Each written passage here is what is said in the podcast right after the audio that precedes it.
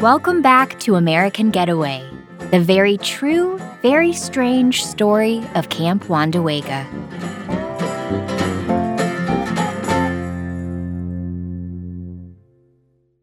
And so, with the sunshine and the great bursts of leaves growing on the trees, just as things grow in fast movies, I had that familiar conviction that life was beginning over again with the summer.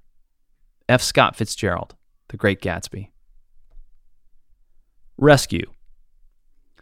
A long time ago, in the days before endeavoring to rescue and resurrect the old Vega property, David Hernandez and Tereasa Surratt lived simpler, straightforward lives as creative professionals real adults with rising resumes and fast paced big city lives. But then, in 2004, they got a phone call from Father B. I don't remember exactly when, but it, it, it, started to become apparent to me that at some point, you know, the Latvian Marian fathers, the Catholic order of priests who owned the place, that like their era was just coming to an end. It was just kind of self evident. that community had kind of faded away. The buildings were kind of falling into disrepair. So I reached out to Father Baginskis you know, Father B, as we called him, and um, told him, if you're ever going to sell the place, please just reach out to me first. And I don't even know what it was. Maybe it was a year or two later. He called me. You know, I got a call, and it was Father B, and he said, "Okay, David, you know, you told me if we're ever going to sell it to call you first. It's time." And you know, I was kind of shocked and surprised, but you know, kind of mobilized, and we made it happen.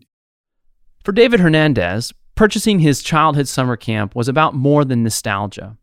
In buying the Vandavega retreat property, he was endeavoring to save the sacred old place from the hands of the wrecking ball, or, even worse, from cookie cutter lakefront developers.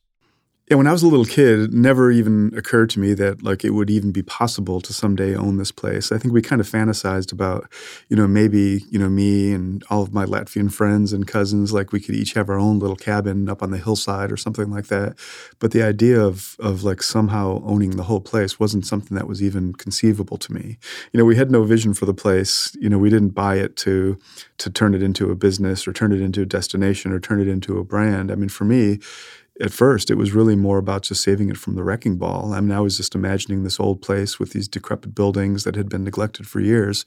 If anyone else was going to buy it, they weren't going to fix it up. They were just going to tear it down and build lakefront houses or McMansions or whatever. And the thought of that, like I, I had these terrible visions of, you know, not buying it and then driving back in a year or two years and then seeing it falling into further and further disrepair and then driving back, you know, another month later and everything was gone. It was all pushed over.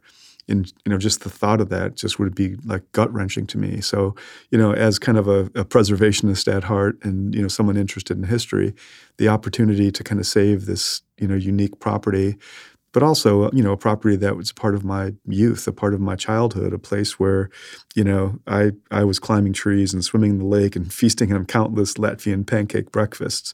You know, to to see that place just kind of bulldozed was not something that I could even imagine.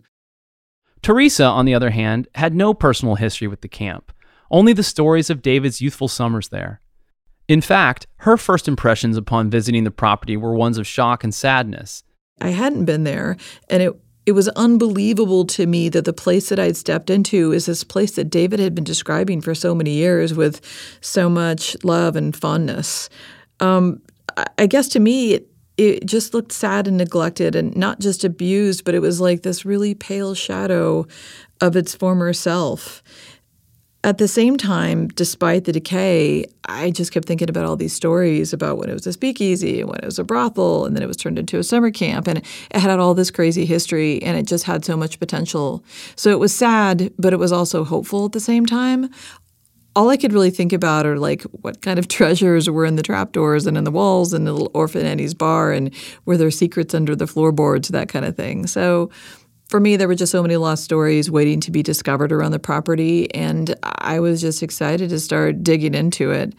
And there were so many stories to be written, and of course, there was really only one way to find out. We just had to start digging into it.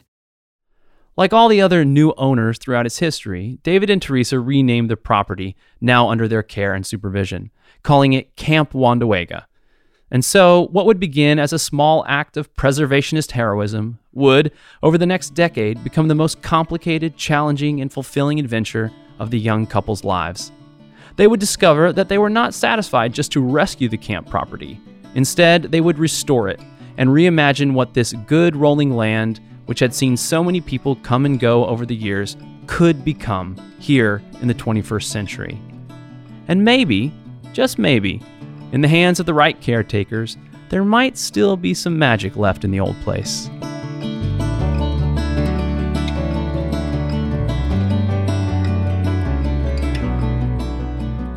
Revitalization.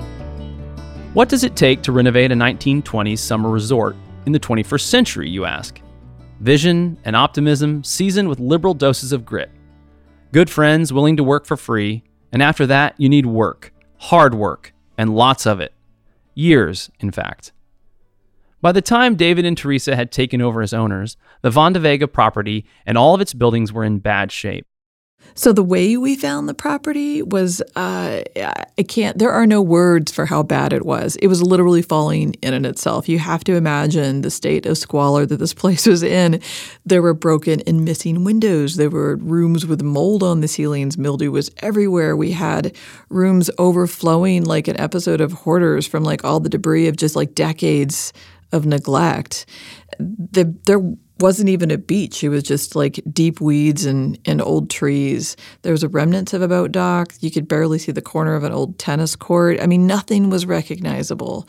What you could sort of make out is that there was a bunkhouse, there was a lakeside cabin, there was a one bedroom cabin, but all of these places were like, it was like Blair Witch. Even the chapel, which was so charming in all the photos and, and the memories as David described them, was just completely overrun and crumbling. These were structures in need of much more than a coat of paint. And the more closely she inspected the grounds, the more Tereasa's impression of sadness was confirmed. But so too was her resolve to bring new life to the ailing campground. Step one in initiating the Camp Wandawega Renaissance was, clearly, to throw a party. Or better yet, a wedding. But even in order for David and Tereasa to make the property presentable, forget perfect, for their summer 2004 wedding, an entire army of workers would be needed.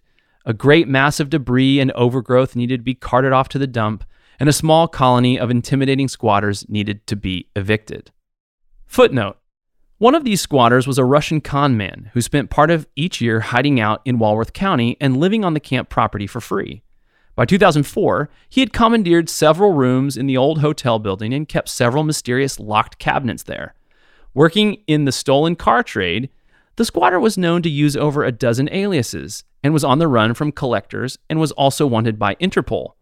After the camp was purchased by David and Tereasa, he refused to leave the grounds he had a couple of rooms there that he kept some fireproof um, vaults in, and he was apparently keeping some sort of you know collection of uh, illegitimate car titles that he was trafficking back and forth between the U.S. and and Russia or the Ukraine or wherever, and we didn't know how to get him out, and we didn't want to piss him off. We wanted to stay on the guy's good side because, quite frankly, the guy was scary.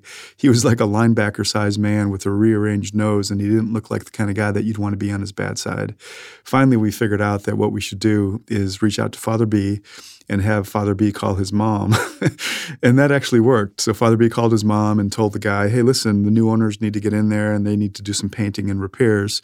So they're going to just kind of, you know, take the door off the hinges and let themselves in. But if you want to come by and kind of get your stuff, please feel free. And, you know, believe it or not, that did the trick. Um, the guy came within the next week and we have never seen him since. Luckily for David and Tereasa, they have very industrious friends and family members who offered countless hours of free manual labor to help get the property presentable. Using every spare hour between January and August and calling in every outstanding favor they could think of, David and Tereasa were just able to get the property to pass muster. On August 24th, 2004, we got married in the camp's outdoor chapel. And um, it was lovely, but it poured the entire day, like the whole day. I remember walking down the aisle wearing these yellow wellies and holding my dress up because it was just dragging in the mud.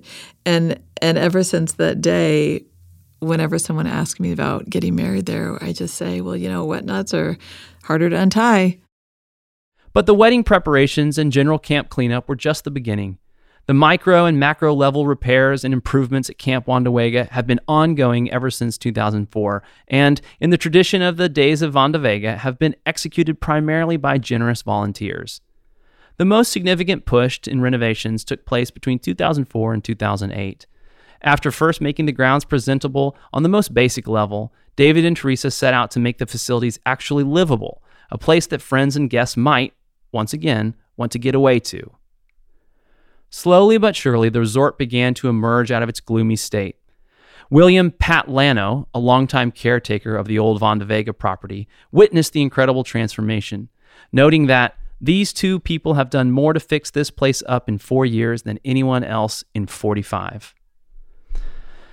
The original Wandawega Hotel guest house emerged from the restorations as the bunkhouse and now features 12 rooms available for vacation rentals. The main building of the old Wandawega Hotel, once the Andrzejewski's celebrated Polish restaurant, complete with speakeasy era trapdoors, was rechristened as The Lodge and has, in recent years, become the epicenter for tall tale telling, whiskey sipping, and fireside card games. The two small cabins that dot the property were also restored and minimally modernized. Along with improvements the existing structures on the site, David and Tereasa began introducing an eclectic collection of new structures to the grounds of Camp Wandawega. First, the tiny Sterlingworth cabin, which once overlooked Mill Lake. Second, three vintage Boy Scouts of America platform tents configured around their own private fire pit. Third, a Native American inspired canvas teepee.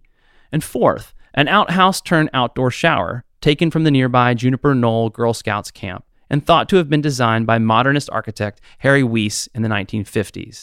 And best of all, the centrally located architectural highlight of Camp Wandawega, Tom's Treehouse.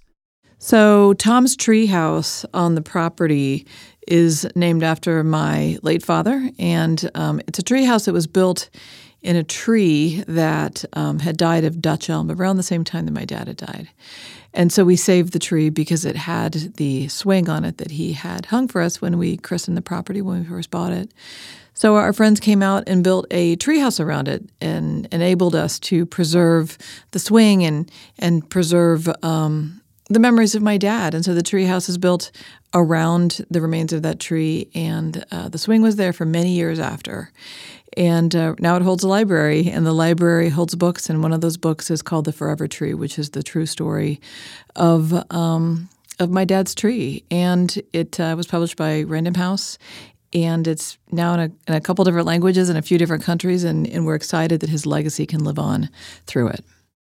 The result of all that hard work is that the Camp Wandawega of today stands as both a kind of time capsule and a time machine, an oversized toy village come to life, ready to be explored and adventured within by kids both big and small. Here, where the little chapel of the Latvian Marian Fathers stands without judgment beside the body old speakeasy, where scout tents and teepees stand guard against pirates, and where a house up in a tree watches over it all there is an undeniable spirit that comes to life, or perhaps comes back to life, in those that come here. Call it nostalgia? Fine. Summer magic? That's more like it. But pretentious? Not a chance. For despite all the Neverland for Adults vibrations that Camp Wandawega gives off, it's still very much a place where guests have to rough it. The basic nuts and bolts accommodations that have always been central to the property are, by and large, still very basic. Just see the innkeeper's official lowbrow manifesto for details. Camp Wandawega is the definition of rustic. You have to expect ladybugs on your pillow, maybe a cricket, and the camp showers, we're talking really old school, like Boy Scout style, concrete floors, open air kind of thing. You had to be prepared to share them with the toads because they're always there first. If you need thread count, the, like a sheet thread count that's higher than 50 or even a decent mattress, someone to pick up the phone. There's a dozen options in the area. We would be happy to direct you to. Rustic? Sure. But there's something in that as well. Something wonderful about getting away to a place with miserable cell phone reception, no wireless internet, but a place that is home to an abundance of fireflies. The austere character of today's Camp Wandawega is more than just a quaint affectation. In fact, this bare bones, tough it out, waste not, want not approach reflects the courageous perseverance that helped the Latvian refugees, including David Hernandez's grandparents, survive World War II, weather the hardscrabble life of the refugee camps, voyage to a new world, and endure difficult years of assimilating into American life as immigrant outsiders.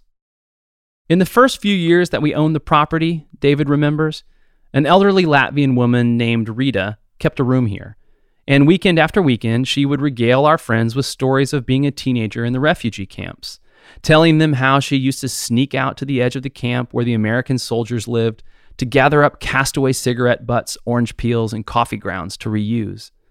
The castaway cigarettes would be smoked down by the young Latvians until there was nothing left. The orange peels would be used to infuse water and tea, and Rita would gather up the used coffee grounds in her apron and bring them back to her family so they could make coffee. Every one of those folks knew what it meant to struggle and to do without, and somehow they kept on going. So, because of that story, now the first pot of coffee that I make every day at camp, um, typically when I you know, I'm prepping to make the coffee. Yesterday's coffee grounds are still in there. So I just leave them in there and do a new pot, a fresh pot of water, but I let it brew over the old grounds. So the first pot of coffee is typically a really weak um, pot of coffee. And if you're unlucky enough to be there with me to have it, you'll probably wonder what the hell I'm doing. But please understand, there's a reason for it. I love to have this reminder in my first pot of coffee about you know how recent it was that you know my mom was in the refugee camps and you know now I'm at Wandawega you know with all of you know these amazing people and just all these amazing experiences and I'm literally just kind of one generation removed like a lot of us are from the atrocities of World War II and from kind of a different world that's you know now that we feel so disconnected from so that morning pot of coffee is just a wonderful reminder to me of you know where I come from. And so, with a mostly resurrected resort up and running by 2008, all Camp Wandawega needed was people to sleep in its bed, climb its trees, and skinny dip in the lake.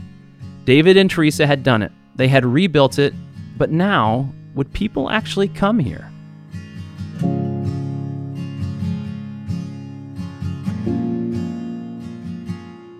Renaissance.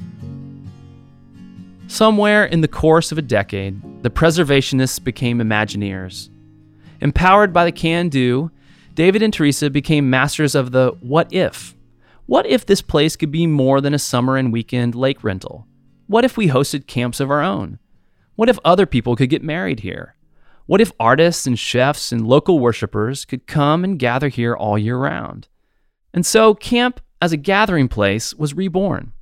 Since 2004, the site has played host to dozens of weddings, hundreds of artists and photographers, and thousands of guests from around the world. Old friends and new have come to fish off the pier, drink beer around the campfire, and shoot the breeze on the porch. Families, road trippers, hipster bloggers, and Latvian old timers alike. The lure of the camp, it would seem, is alive and well. In recent years, Camp Wandawega can claim numerous celebrity visits, countless magazine photo shoots, and at least two babies that were conceived on the property, that we know of. One half of each summer season is booked solid with philanthropic events, those endeavors that Tereasa calls the most emotionally fulfilling money losers ever. Kids camp, art camp, band camp, and local community and church events. It's okay if you want to ask David and Tereasa why they've done so much to bring the real summer resort back to life why they've made such a huge financial, emotional, and physical investment in the place. They get that question a lot. And their answer is this I guess it all depends on how you define invest. This is the best way that we know how to explain, which is sometimes, even to us, looks like a completely irrational emotional decision. We just do things that make us happy. And the things that make us happy are really just making other folks happy. And by this criteria, we think that investment has been paying off. And it makes sense, really. It was always the people that made Wandawega so meaningful to David back in the 1970s and 80s. Not the Latvian pancake breakfasts, not the volleyball tournaments, not the contraband beer hidden in the woods. It was always people. It was hanging out with Father B, goofing off with his brother and his Latvian cousins and his quirky uncles. The magic of camp was always the odd congregation of people living in close, rough quarters, safe in the bosom of nature, whose only stressor was deciding which fun thing to do next. And so it is again today. Camp Wandawega is just a place, true, but it is a gathering place, at whose heart are the people who assemble there strangers and friends, the found and the lost, sinners and saints, one and all, gathered together for a brief moment, there under the stars of southeast Wisconsin, a respite from the busy work of making their way in the world. We're more like stewards or caretakers. We don't think of ourselves as owners so much as we think of ourselves as stewards or caretakers. Camp is in our care right now, but someday it'll pass to someone else, and we just want to make sure that there are people who can look back, like I can, and have great memories of this place. The more people that are connected to the history and the traditions here, the more likely that it'll be looked after long term, long after I'm gone. We'd like to think that this place is going to be here forever and that we're really just the most current cast of characters that have been put in charge of this strange place. And if we're not adding a little bit of crazy here and there, then we're not very good camp counselors, are we?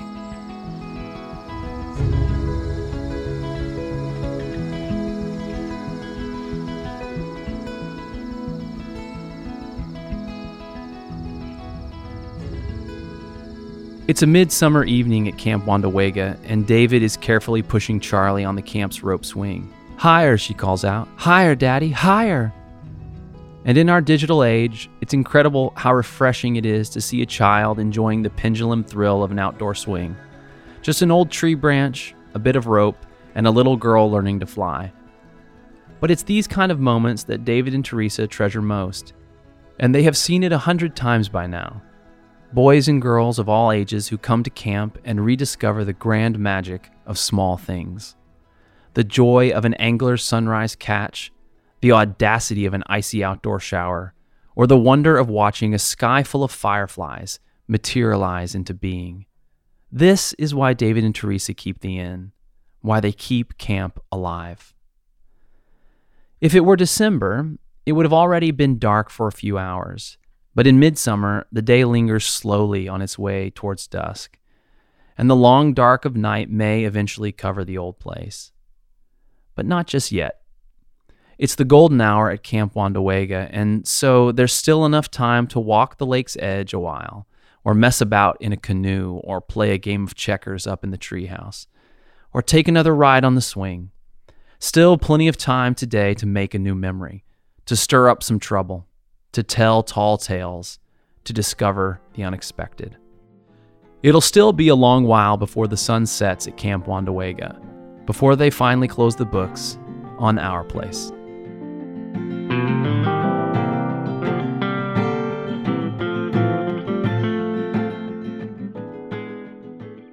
Epilogue A Broader History.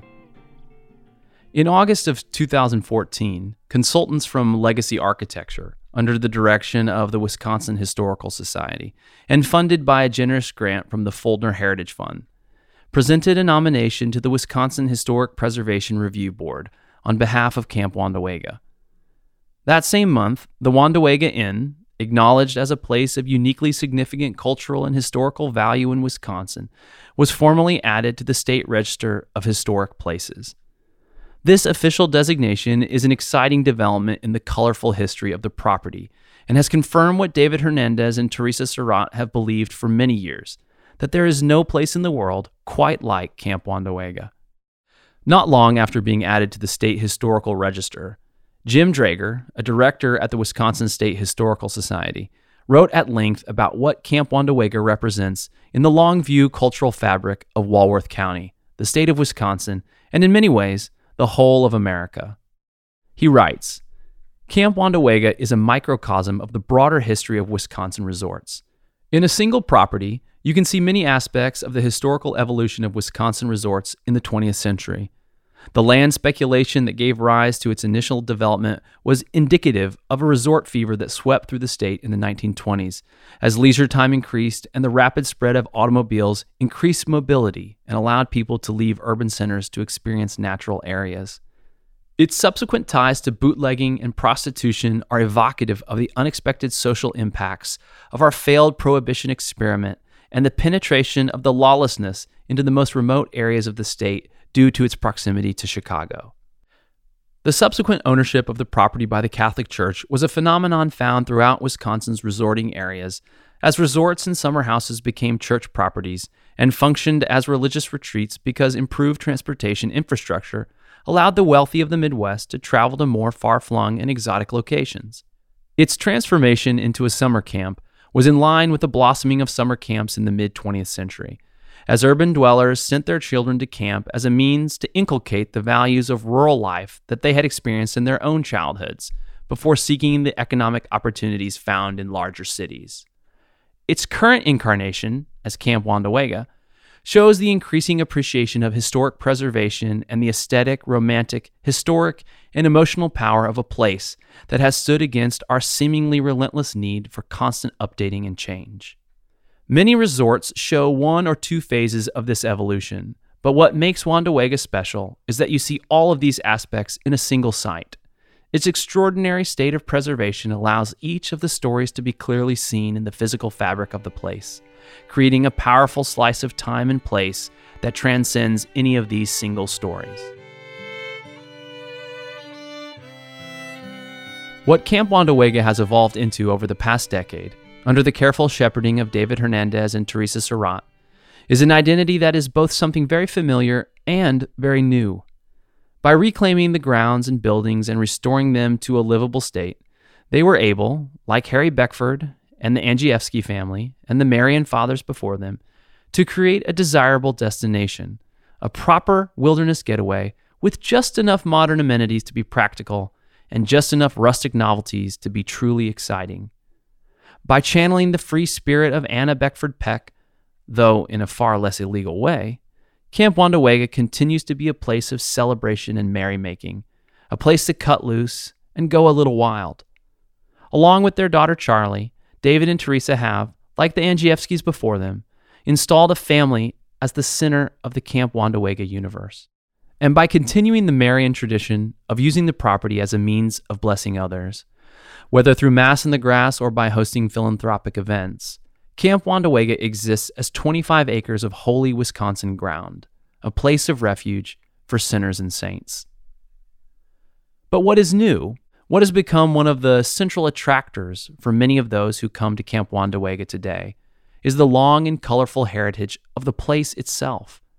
By celebrating each of the property's individual historical eras in different ways, Camp Wandawega has become a kind of living curiosity shop a new museum of American anthropology.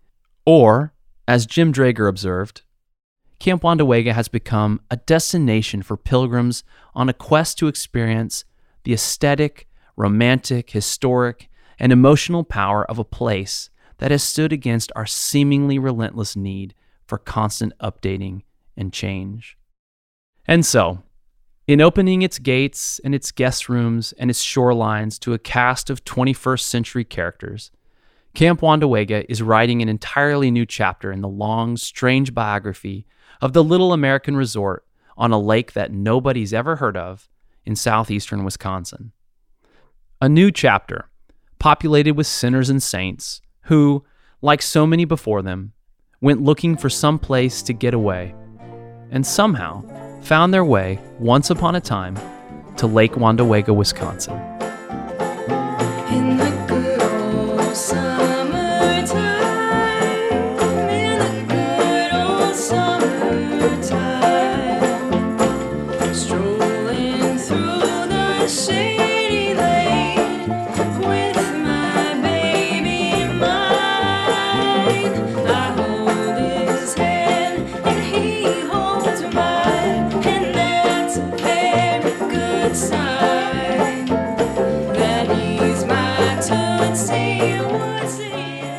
American Getaway was written and narrated by Austin Salisbury.